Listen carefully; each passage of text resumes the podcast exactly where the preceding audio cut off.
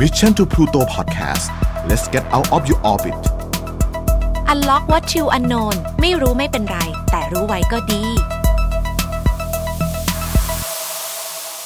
สวัสดีค่ะ คุณอยู่กับแพรวหัสยาค่ะ และนี่คือ episode ที่ 5 แล้วนะคะ ของ Unlock what you unknown ไม่รู้ไม่เป็นไร แต่รู้ไว้ก็ดี วันนี้ค่ะ แพรวจะมาคุยเรื่องของ Air Hostess ค่ะ อยากจะคุยเรื่องนี้อยากจะแบบพูดเรื่องนี้ เพราะว่า อืมเอาส่วนตัวก่อนนะ เป็นอาชีพที่แพรวใฝ่ฝันอยากเป็นมากตอนเด็ก ๆ แต่พอโตขึ้นเริ่มมีโอกาสได้ขึ้นเครื่องบินรู้สึกเราแบบขี้กลัว แล้วก็เห็นการทำงานของแอร์โฮสเตสเริ่มมีเพื่อนเป็นแอร์หลายคนขออนุญาตเรียกสั้นๆว่าแอร์นะคะ ก็เลยรู้สึกว่า โห มันเป็นอาชีพที่ต้องใช้ทักษะเฉพาะทาง ความอดทนค่อนข้างสูงมาก อย่างหนึ่งที่แพรวรู้สึกว่าแพรวไม่น่าเป็นได้เลย ก็คือสมมติว่าขึ้นเครื่องบินแล้วมันจะหูอื้อ แพลเป็นคนเคลียร์หูช้ามาก มันเป็นปัญหาที่ทำให้เราแบบปวดหูปวดหัวได้เลยนะคะ หรืออีกหนึ่งเรื่องที่แพลคิดว่า โอ๊ยแบบคนเป็นแอร์ก็แค่เสิร์ฟหรออะไรเงี้ยไม่เลยนะคุณผู้ฟังเขามีเรื่องอะไรที่เขาต้องทำเยอะมาก เขามีปัญหาในแต่ละวันที่ต้องเจอเยอะมาก เรื่องการที่เสิร์ฟเนี่ย เป็นเหมือนแบบ tips of the iceberg อะเป็นแบบเหมือนยอดภูเขาน้ำแข็งที่ทุกคนเห็นนิดเดียวอะแต่ใต้น้ำแข็งมีอีกเยอะมาก ยังไม่นับรวมสิ่งที่เขาต้องเทรน ถึงขั้นเรื่องของการว่ายน้ำการช่วยชีวิต ความปลอดภัย การใช้ถังดับเพลิง เขาเทรนกันเยอะมากจนแพลรู้สึกว่าแพลไม่น่าไหวอะ แล้วอีกอย่างหนึ่งนะคือคือนับถือคนที่เป็นอาชีพนี้เนาะคือสวยเก่ง หล่อเก่งนะคะ แล้วก็อีกอย่างหนึ่งที่รู้สึกว่าไม่ได้ก็คือ เขาต้องมีความสามารถในการปรับเวลานอนเก่งมาก ๆ เช่นณตอนนี้เราอยู่พื้นที่ของเอเชียเนาะ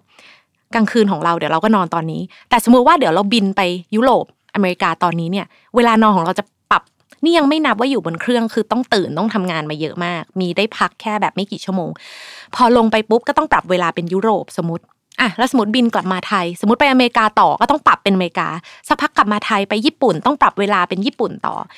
คือคนนอนยากอย่างแพรวไม่น่าจะมีชีวิตอยู่กับการปรับเวลาแบบนี้ได้ ก็เรื่องสุขภาพก็สำคัญเหมือนกันนะคะสำหรับเรื่องของคนเป็นแอร์วันนี้ไม่ได้จะมาพูดถึงเรื่องของการ train ของเขาเพราะว่าแพรวไม่ใช่แอร์เนาะถ้ามาพูดถึงเรื่องการ train ของเขาเองมันอาจจะดูข้อมูลไม่ครบถ้วน แต่วันนี้เนี่ยจะเอามาเล่าเรื่องราวที่คนไม่ค่อยรู้กันเกี่ยวกับ อาชีพนี้ ทั้งจากการคุยกับเพื่อนที่เป็นอาชีพแอร์โฮสเตสนะคะ ว่าภาพลักษณ์คนที่มองเขาเนี่ยเป็นยังไง แล้วความจริงเป็นยังไง แล้วก็มีการหาข้อมูลเพิ่มเติมที่น่าสนใจด้วยว่า เอ๊ะ อะไรบ้างที่คนชอบชอบแบบเข้าใจผิดอะเกี่ยวกับแอร์เกี่ยวกับเรื่องราวบนเครื่องบิน เกี่ยวกับสนามบินนะคะ จริงๆ เนี่ยถ้าเปรียบเทียบกับคนเป็นนักบินนะ แอร์โฮสเตสเนี่ยถือว่าเป็นคนที่บินเยอะที่สุดเป็นอันดับสองคือถ้าเทียบจริงๆอะนักบินถือว่าถือว่าบินเยอะกว่า แต่ไม่ว่ายังไงก็ตามเนี่ยแอร์โฮสเตสหรือว่าสจวตเนี่ยก็เป็นอาชีพที่ต้องนอกจากการเสิร์ฟนอกจากการดูแลความปลอดภัยเขายังต้องดีลหรือว่าต้องเขาเรียกอะไรอะจัดการกับผู้โดยสาร ผู้โดยสารก็เหมือนกับคนปกติค่ะ ไม่ได้มีคนดี ไม่ได้มีแต่คนพูดรู้เรื่องแต่เพียงอย่างเดียว คนงี่เง่าก็มี คนจะเอาทุกอย่าง คนพูดไม่รู้เรื่อง คนไม่เข้าใจก็มีก็เหมือนคนธรรมดาทั่วไปแพรรู้สึกว่าแพรก็เคยเป็นคนเหล่านั้น เคยเป็นคนที่แบบ request เยอะ พูดไม่รู้เรื่องไม่เข้าใจอะไรเงี้ย แต่พอมีเพื่อนเป็นแอร์เยอะๆเนี่ยเราก็เริ่มรู้สึกว่าเฮ้ยไม่เอาดีกว่า เราอยากเป็นผู้โดยสารที่น่ารัก เราไม่อยากให้เพื่อนเราต้องเหนื่อยอะไรเงี้ยนะคะวันนี้จะเอามาบอกกันกับ 25 สิ่งค่ะ ที่เป็นเรื่องจริง เกี่ยวกับเรื่องบนเครื่องบิน ที่แอร์โฮสเตสเนี่ยเขาอาจจะไม่เคยบอกคุณนะคะ ข้อแรกค่ะ ถ้าเป็นไปได้นะ ทุกคนนะแอร์โฮสเตสเขาหวังเหลือเกินว่า คุณอย่าใช้ปุ่มเรียกเขาเยอะนักเลย ไอ้ปุ่มเรียกที่มันอยู่ข้างๆตัวเราอะค่ะ ที่เวลากดปี๊ดแล้วรอแล้วแบบแอร์จะเดินมานะคะ เขาบอกว่าถ้าคุณไม่อยากให้แอร์เกลียดคุณจนเกินไปเนี่ย แล้วถ้ามันไม่ใช่เรื่องคอขาดบาดตายอะไรขนาดนั้นน่ะเนาะก็รอจนแอร์โฮสเตสเดินผ่านน่าจะดีกว่านะคะ ข้อต่อมาข้อ 2 ค่ะ ถ้าเป็นไปได้พยายาม handle issue ของคุณก่อน สมมุติว่าเป็นเรื่องอย่างเช่น นั่งไม่สบาย ผู้โดยสารมีลูกร้องไห้ หรือรู้สึกไม่ดี หรือขอกินมาม่าถ้วยหนึ่งคือมันถ้าสมมติว่ามันเป็นเรื่องราวที่ไม่ได้ด่วนอะไรเงี้ยพยายามจัดการกับปัญหาของ ตัวเองก่อน แล้วค่อยเรียกลูกเรือให้เขามาช่วย เพราะอะไรรู้ไหมคะ ยิ่งถ้าคุณนั่งในชั้นอีโคโนมีหรือว่าชั้นประหยัดเนี่ย อัตราส่วนคร่าวๆนะอาจจะแตกต่างกันในแต่ละไฟล์อัตราส่วนที่เขาจะมาดูแลคุณคือประมาณ 1 ต่อ 40 นั่นเท่ากับว่า ผู้โดยสาร 40 คนมีแอร์คนเดียวที่ต้องดูแล ถ้าทุกคนกดเรียกทุกอย่างพร้อมกัน ลองคิดถึงใจเขาใจเราแปลว่ามันก็น่าสงสารเหมือนกันเนาะ คือถ้าคุณอยากได้รับการบริการที่ดีเพิ่มเติมเนี่ยอาจจะต้องยอมไปนั่งเอ่อ business เพราะตรงนั้นเนี่ยก็อาจจะเป็นอัตราแพลไม่แน่ใจว่า 1 ต่อ 8 หรือ 1 ต่อ 16 แต่เขาก็จะดูแลคุณได้ค่อนข้างทั่วถึงมากกว่านะคะ ข้อ 3 คุณรู้ไหมว่า อย่าเลยนะคะ อย่าเอาเครื่องดื่มแอลกอฮอล์ขึ้นไปบนเครื่องบิน มันคุณขอได้ คุณขอเครื่องดื่มแอลกอฮอล์ได้ แต่คุณไม่ควรเอาขึ้นไป จริง ๆ เนี่ยถ้านับว่าผิดกฎหมายไหม มันผิดกฎหมายนะคะ ที่จะเอาเครื่องดื่มของตัวเองสมมติซื้อจาก duty free อะไรก็ตามแล้วไปเปิดดื่มบนเครื่องบินผิดกฎหมายค่ะ ข้อต่อมาข้อ 4 ค่ะแอร์โฮสเตสหรือสจวตมีสิทธิ์ไม่เสิร์ฟเครื่องดื่มแอลกอฮอล์คุณนะคะ คือคุณไม่มีสิทธิ์มาเรียกร้องเลยแบบโหมาถ่ายคลิปลงโซเชียลว่าโอ้เขาไม่ยอมเสิร์ฟคือถ้าเขาพิจารณาแล้วว่าคุณดูเหมือนคุมตัวเองไม่ได้ หรือดูเมามากแล้วเนี่ยอาจจะทำความเดือดร้อนให้ผู้โดยสารคนอื่นเขามีสิทธิ์พูดได้เลยว่าเขาไม่เสิร์ฟนะ ไม่ใช่ความผิดของเขานะคะ ข้อต่อมาข้อ 5 ค่ะเเวลาเราไปเช็คอินเนาะ security line ที่สนามบินเนี่ยจริงๆเนี่ยเขาบอกว่าช่องของ first class เนี่ยอย่างในประเทศใหญ่ ๆ ประเทศอเมริกาเนี่ยก็ไม่ได้ถูกมอนิเตอร์ตลอดเวลา เพราะฉะนั้นถ้าคุณเป็นลูกเรือชั้นปกติ แล้วเห็นว่าช่องนั้นเนี่ยมันค่อนข้างว่างอยู่ ก็เป็นดุลยพินิจของคุณด้วย ดุลพินิจของคุณด้วยว่าสามารถใช้บริการในช่องนั้นได้ อันนี้บอกไว้แต่ก็ดูดูหน้าดูหลังดีๆ แล้วกันมันมีคนใช้อยู่หรือเปล่านะคะ ต่อมาข้อ 6 ค่ะ อาชีพนี้เนี่ยได้รับค่าจ้างน้อยกว่าที่ใครหลายคนคิดนะคะ คือแพลเป็นคนหนึ่งที่รู้สึกว่า โอ้โห คนเป็นนักบิน คนเป็นแอร์เดือนเป็นแสนแน่นอน ไม่ต้องทำอะไรก็เดือนเป็นแสนแน่นอนโอ้โห สบาย ไม่ใช่เลยนะคะ คือแต่ละสายการบินเนี่ยอาจจะต่างกัน แต่โดยมากเนี่ยเขาจะคิดอย่างนี้ค่ะ เริ่มต้นเขาจะเป็นเงินเหมือนเป็นเบส เป็นเหมือนเงินเดือนเงินเดือนเริ่มต้นจะกี่บาทก็ว่าไปอาจจะหมื่นสองหมื่นอะไรเงี้ย แล้วหลังจากนั้นเนี่ยเขาจะได้เป็นเหมือนค่าชั่วโมงที่เขาบิน ซึ่งค่าชั่วโมงเนี่ยเขาก็จะนับเป็นชั่วโมงในการทำงานสมมตินะ บินไปกรุงเทพญี่ปุ่นกี่ชั่วโมง แล้วเขาจะนับ เป็นที่เขาเลโอเวอร์อยู่ที่ประเทศญี่ปุ่น ส่วนมากก็จะ 12 ชั่วโมงหรือ 1 วันอนับชั่วโมงตรงนั้นด้วย แล้วก็นับตอนบินกลับมาเมืองไทย อันนี้คือจากที่เพื่อนเล่าให้ฟังนะคะ แต่ในช่วงนี้เนี่ยเขาก็จะได้รับค่าชั่วโมงกันน้อยลง เพราะอย่างที่ทุกคนรู้กันสถานการณ์ของโควิด -19 ก็จะอาจจะมีมาตรการให้แอร์โฮสเตสไม่ได้ลงจากเครื่องคือถ้าเป็นประเทศในเอแถบเอเชีย ก็คือบินไปปุ๊บบินกลับปั๊บนั่นเท่ากับว่า เขาอาจจะทำงานเหนื่อยน้อยลง ไม่ต้องเสียเวลาอยู่ที่ต่างประเทศ แต่ก็มีผลต่อค่าชั่วโมง มีผลต่อเงินเดือนเขาแน่นอน หรือกระทั่งว่าค่าเงินเปลี่ยนเงินบาทแข็ง สมมติว่าเขาได้รับเงินเดือนเป็นเงินอัตราสมมตินะเป็นเป็นเงินยุโรป เป็นดอลลาร์เป็นอะไรก็ตาม ช่วงไหน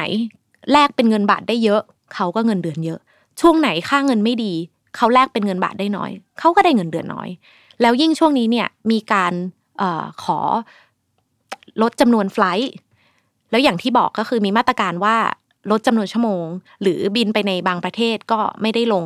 จากเครื่องบิน ก็อยู่บนเครื่องบินแล้วบินกลับเลยอะไรแบบเนี้ยเพราะฉะนั้นเนี่ยก็มีผลต่อเงินเดือนเขา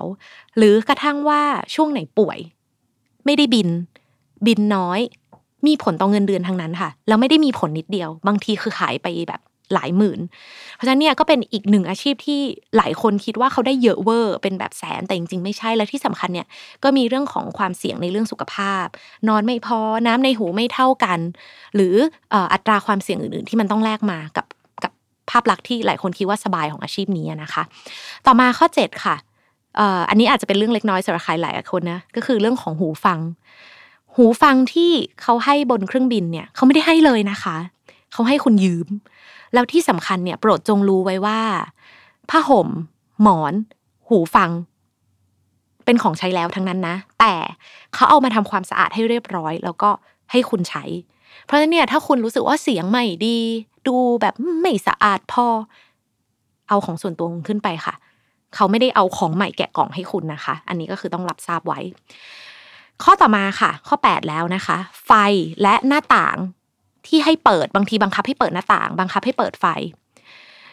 ไม่ได้เพื่อทำให้อารมณ์ของคุณดีนะคะ ไม่ได้เพื่อให้คุณสบาย ทั้งหมดทั้งมวลเนี่ยเป็นเพื่อความปลอดภัย การให้เปิดหน้าต่างเนี่ยก็เพื่อให้เห็นสภาพอากาศด้านนอก หรือเพื่อ case of emergency อะไรก็ตาม หรือการให้ตั้งพนักตรงเวลาเขาจะแลนก็เพื่อเหตุผลทางด้านความปลอดภัย ไม่ใช่ว่าอ๋อฉันรู้สึกว่าฉันไม่สบายใจกับ position นี้ขอไม่ทำนะ ไม่ได้เขาไม่ได้ทำเพื่อความสบายของคุณเขาทำเพื่อความปลอดภัยนี่รับทราบไว้นะคะ ข้อ 9 ถ้าคุณมีสัตว์เลี้ยง แล้วคุณจะเอาสัตว์เลี้ยงเข้าไปอยู่ในคาโก้ หรือว่าที่เก็บสัมภาระ ให้รู้ไว้เลยนั่นเป็นความคิดที่แย่มาก และมีโอกาสสูงสุด ๆ ที่จะทำให้สัตว์เลี้ยงของคุณตายนะคะ เพราะฉะนั้นเนี่ยรู้ไว้เลยว่าถ้าจะต้องการโดยสารสัตว์เลี้ยงของคุณเนี่ยเข้าไปอยู่ในคาโก้เนี่ย เป็นเรื่องที่ไม่ค่อยดีเท่าไหร่นะคะ แล้วด้วยเรื่องของอุณหภูมิ เรื่องของการติดเชื้อต่างๆนะคะ เขาบอกว่าถ้าเกิดว่าอยู่คุณเนี่ยต้องการ travel กับกับสัตว์เลี้ยงของคุณเนี่ยอาจจะต้องยอมจ่ายเพื่อให้เขาได้ขึ้นไปบนเครื่องบินกับคุณ แพลไม่แน่ใจมันต้องมีวิธีไหนเนาะ แต่ก็รับทราบไว้แล้วกันว่าการที่เอาสัตว์เลี้ยงเข้าไปในคาร์โก้เนี่ยไม่ใช่ความคิดที่ดีเลยนะคะ หรือคุณอาจจะต้องลอง ตัดสินใจเป็นการขับรถหรืออะไรเป็นวิธีอื่นนะคะอันนี้สำหรับคนที่รักสัตว์เลี้ยงนะ ข้อต่อมาค่ะ คุณสามารถได้รับการอัปเกรดที่นั่งได้นะ ถ้าคุณมีพฤติกรรมที่ดี ถ้าคุณรู้จักการทำตัวของคุณนะคะ คือมันไม่ได้ทำได้ตลอดเนาะอยู่ดีๆ แบบจ่ายอีโคโนมีมาจะไปนั่งบิสเนสแต่มันเป็นไปได้ค่ะ ถ้าที่นั่งว่างโดยเฉพาะอย่างยิ่งถ้าคุณเป็นคนที่ท้อง หรือคุณอันนี้พูดตรงๆเนาะถ้าคุณแบบแต่งตัวดี หรือว่าคุณรู้จัก ลูกเรือคนนั้นเป็นการส่วนตัวถามว่ามีโอกาสไหนไหมมีนะคะ แต่ว่าก็ต้องพูดกับเขาดีๆ แต่ถ้าเขาปฏิเสธก็ไม่ใช่สิทธิ์ของคุณที่จะมาโกรธ อันนี้ต้องรับทราบไว้ ข้อ 11 ค่ะ การที่คุณหยาบคายหรือพูดไม่ดีกับพนักงานเช็คอิน มีผลทำให้คุณได้ที่นั่งแย่นะคะ อันนี้รับทราบไว้เลย เวลาเช็คอินเนี่ยพูดกับเขาดีๆ เขาอาจจะแอสไซน์ให้ที่นั่งติดห้องน้ำ ครี่เหม็นหรืออะไรได้เลย ถ้าคุณพูดกับเขาไม่ดีอันนี้เป็นสิ่งที่เขาทำได้โดยที่คุณอาจจะไม่รู้ตัวเลยจนขึ้นเครื่องบินมาแล้วนะคะข้อต่อมาข้อ 12 ค่ะอันนี้แพรวไม่แน่ใจว่า apply กับทุกสายการบินหรือเปล่าแต่จากที่หาข้อมูลมานะคะ บอกว่า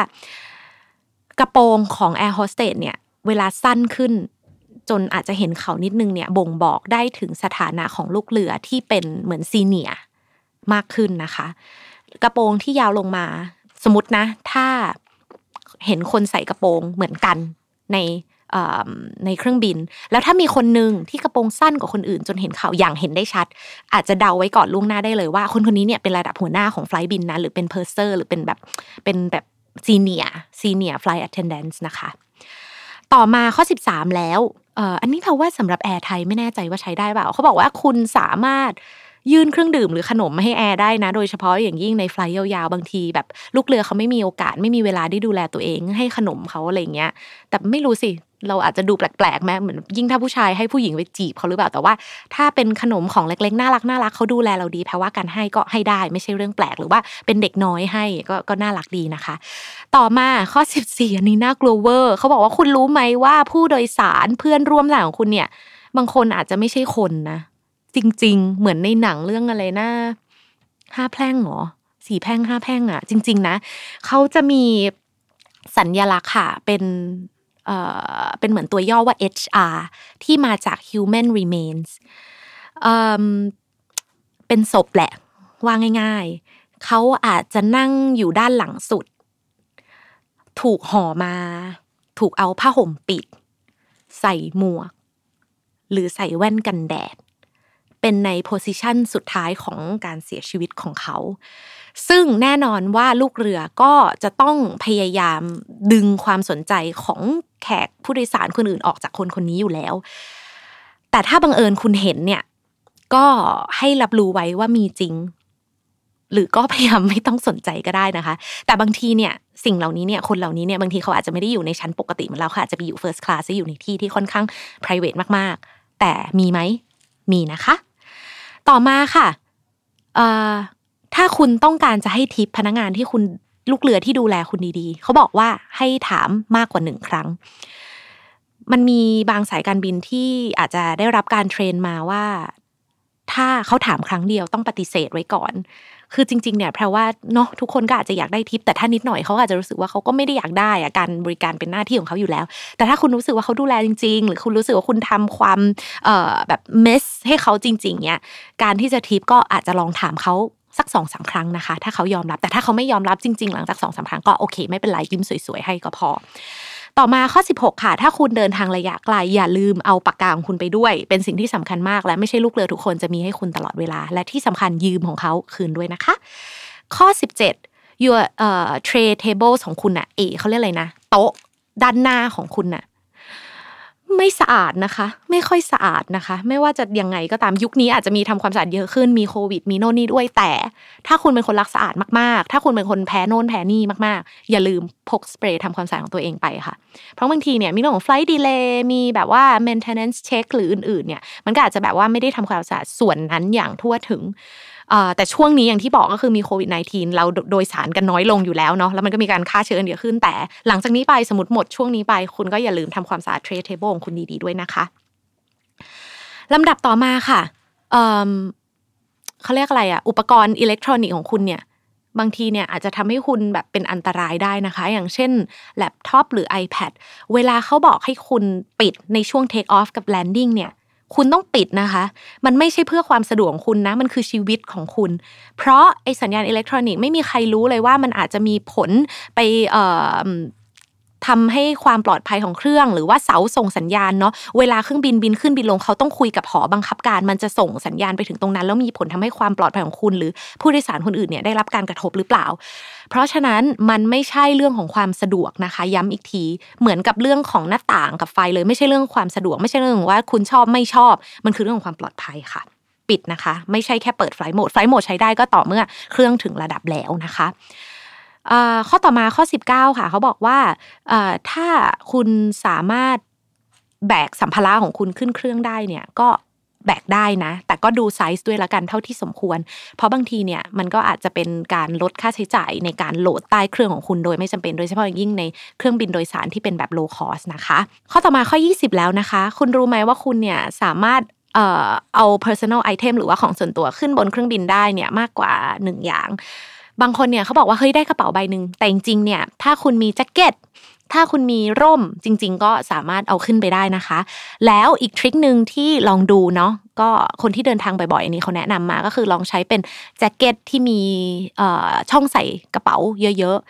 คุณอาจจะใส่ของส่วนตัวลงไปในแจ็คเก็ตแบบด้านในมีกระเป๋าข้างในก็จะช่วยเพิ่มพื้นที่ในการเก็บสัมภาระของคุณได้มากอีกโดยไม่ต้องโหลดมากจนเกินไปนัก แต่ถ้าหนักจริงๆก็โหลดนะคะ เพราะว่าเวลาเอาของขึ้นเคบินด้านบนอะเขาเรียกอะไรนะช่องเก็บสัมภาระด้านบนอะมันเป็นหน้าที่ของผู้โดยสารนะย้ำอีกที ไม่ใช่หน้าที่ของแอร์นะคะเขามีสิทธิ์ช่วยคุณได้ แล้วก็มีสิทธิ์ที่จะไม่ช่วยได้ การเอาสัมภาระขึ้นไป คุณต้องยกขึ้นเองนะคะ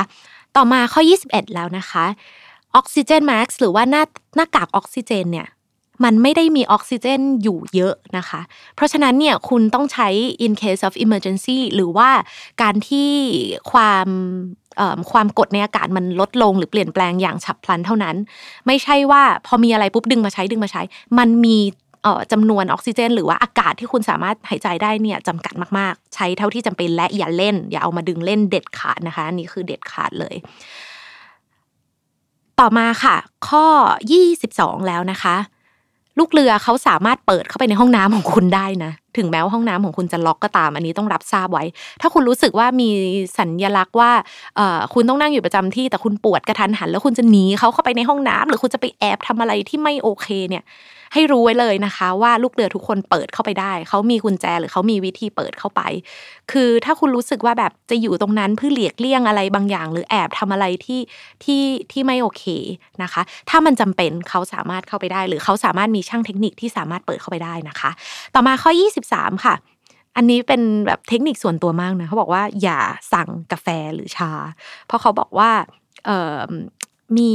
มีความเป็นไปได้ว่ากาแฟหรือชาที่คุณสั่งบนเครื่องบินเนี่ย อาจจะเป็นน้ำร้อนที่แบบไม่ค่อยดีเท่าไหร่นะอาจจะไม่ค่อยไม่ค่อยแบบแปลว่ามันอาจจะมีกลิ่นอะไรเงี้ยก็ลองดูแล้วกันนะคะ ลองสั่งเป็นแบบขวดๆดีกว่า ถ้าเลือกได้เนาะต่อมาค่ะ ข้อ 24 นะคะ คุณสามารถขอเครื่องดื่มได้ เพิ่ม ขอขนมเพิ่มได้นะ สมมุติเขาแจกถั่วแจกอะไรมาแจกช็อกโกแลตถ้าคุณหิวจริง ๆ หรือคุณรู้สึกว่ามันแบบไม่พอจริง ๆ ก็รับทราบไว้ว่าคุณสามารถขอเพิ่มได้ แต่ก็กลับไปที่ข้อแรก ๆ ใหม่นะคะ อย่าขอเยอะจนเกินไป เพราะว่าไม่งั้นเนี่ยมันก็จะเป็นการรบกวนเขาจนเกินไปเนาะอัตราหนึ่งต่อ 40แอร์หนึ่งคนดูแลผู้โดยสาร economy class 40คนเนี่ยเนี่ยก็ต้องเอ่อก็ต้องรับทราบไว้นะคะ ข้อสุดท้ายแล้วนะคะ ทุกท่านคะ ลูกเรือทุกท่านค่ะ เขาโดน train เยอะกว่าคนทั่วไปรู้นะคะ เรื่องที่เขา train คร่าวๆเนี่ยมีเรื่องปฐมพยาบาล safety กรณีง่าย ๆ ค่ะ อย่างเช่น เรื่องของไฟไหม้เตาอบ ก็เป็นเรื่องที่เคยเกิดขึ้นจริง วิธีการทำของเขาเนี่ยเขาก็ต้องลองเปิดเตาแล้วลองสัมผัสดูว่าเอ้ยยังร้อนไหมแล้วก็พยายามแง้มเพื่อฉีดแบบเขาเรียกว่า halon เนาะก็คือถังแดงดับเพลิงที่คุ้นกันฉีดเข้าไปเพื่อดับไฟ ส่วนถ้าเป็นอุปกรณ์อิเล็กทรอนิกส์เช่นโทรศัพท์มือถือเช่นรุ่นยอดฮิตที่มีประกาศว่าห้ามพกไปบนเครื่องบินอะ คือที่เขาห้ามเพราะมันเคยระเบิดมาแล้วจริง ๆนะคะ ส่วนวิธีฉีดเวลาไฟมันขึ้นก็คือเนี่ยฉีด halon เข้าไป แล้วก็พยายามหยิบใส่ถุงเก็บความร้อนแล้วก็ราดน้ำยาที่เอาไว้ช่วยดับไฟ แล้วก็รีบเอาถุงนั้นเนี่ยไปใส่ในถังขยะในห้องน้ำแต่ต้องเอาขยะออกมาให้หมดก่อน แล้วก็ล็อกห้องน้ำห้ามใช้งานห้องน้ำในห้องนั้นอีกเลย คือมันเป็นเรื่องที่อันตรายมาก แล้วก็อันตรายได้ถึงชีวิตรวมไปถึงเรื่องของการแอบสูบบุหรี่บนเครื่องบินนะคะ รู้ไหมว่ามันผิดกฎหมายแล้วมันเกิดให้ไฟไหม้อันตรายถึงชีวิตได้ แค่ 15 นาทีเท่านั้น ถ้าเกิดไฟไหม้บนเครื่องทำให้เครื่องตกได้เลยนะคะ เพราะฉะนั้นเนี่ยทุกอย่างบนเครื่องบินเนี่ยมันเป็นเรื่องซีเรียสมาก อยากให้ทุกคนเนี่ยหลังจากนี้ถ้าเกิดว่าขึ้นเครื่องบินเนี่ยก็รู้ 20 ข้อ รู้ 25 ข้อนี้ไว้ ก็เก็บเอาไว้ดูเรื่องของความปลอดภัยของตัวเอง แล้วก็ที่สำคัญถ้าเกิดว่าเรามีโอกาสได้ใช้บริการแอร์โฮสเตสนะคะ ก็ใช้เขาน้อยๆละกันคิดถึงใจเขาใจเราแพลไม่รู้ว่าแพลอาจจะพูดเยอะเพราะรู้สึกว่าตัวเองมีเพื่อนเป็นแอร์ด้วยหรือเปล่า แต่ก็รู้สึกว่า ทุกๆอาชีพอะเนาะเขาก็ต้องการคนที่ทำงานที่ให้เกียรติซึ่งกันและกัน ลองดูนะคะ และนี่คือเรื่องราวของ Unlock What She w a n Known กับแพรวหัสยาในวันนี้ ไม่รู้ไม่เป็นไร แต่รู้ไว้ก็ดีค่ะ ฟังกันได้อีกครั้งนะคะ ทาง Mission to Pluto ที่ Spotify YouTube Apple Podcast Podbeans แล้วก็ SoundCloud เจอกันทุกวันจันทร์หน้าบายบาย Mission to Pluto Podcast let's get out of your orbit Unlock What You Unknown ไม่รู้ไม่เป็นไร แต่รู้ไว้ก็ดี